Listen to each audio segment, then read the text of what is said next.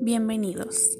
Mi nombre es Gloria Samanda Jiménez Durazo y el día de hoy vamos a abarcar el tema de desarrollo de la inteligencia, memoria y el proceso de información de la segunda infancia, que abarcaría de los 3 a 6 años.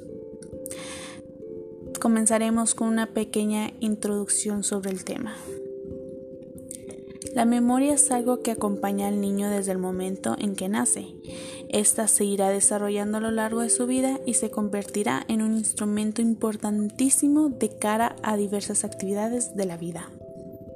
Los padres pueden contribuir a que esta capacidad se potencie al máximo y a que madure correctamente.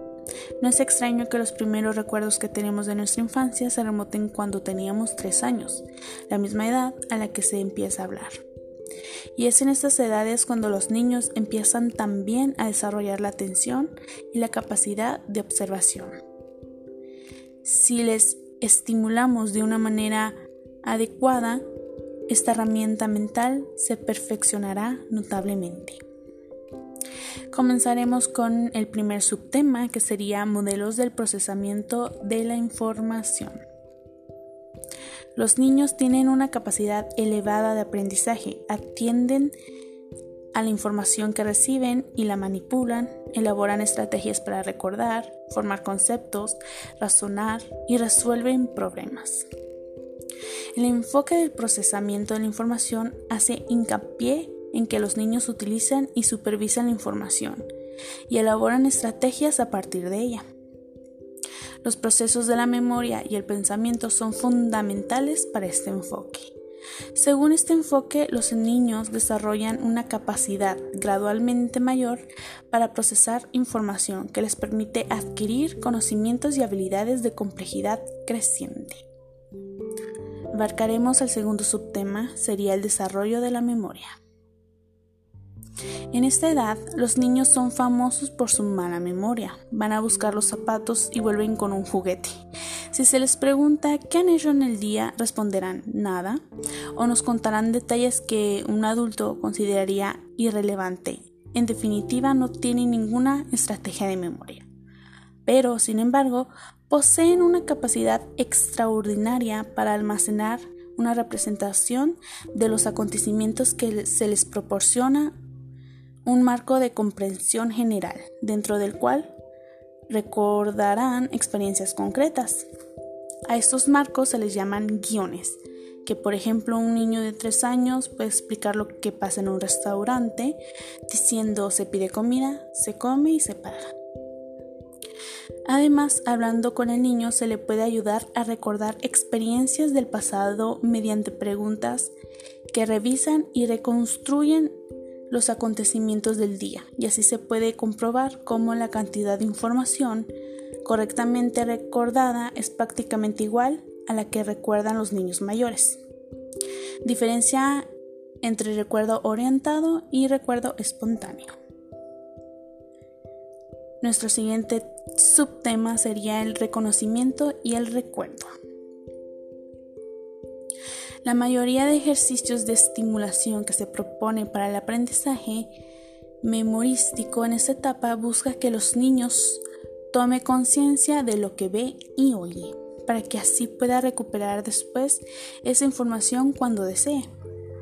Desarrollar la memoria sería muy importante de cara al futuro, ya que la agilidad a la hora de retener lo que aprende lo será más útil para sus estudios posteriores y por supuesto para las actividades que lleve a cabo día a día.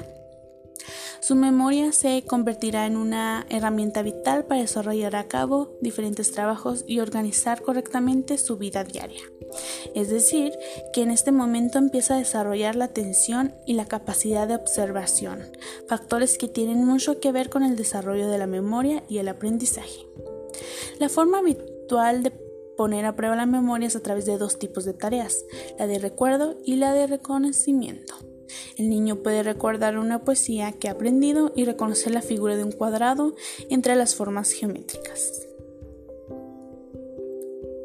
El siguiente subtema sería influencias en la memoria autobiográfica. La memoria autobiográfica se refiere a la memoria de uno mismo en un momento particular en el pasado. Experiencia subjetiva de la memoria.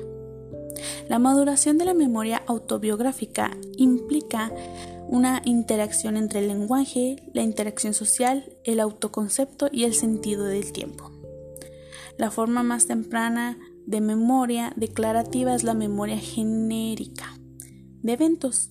Los niños construyen modelos generalizados que representan sucesos familiares, que se repiten a menudo.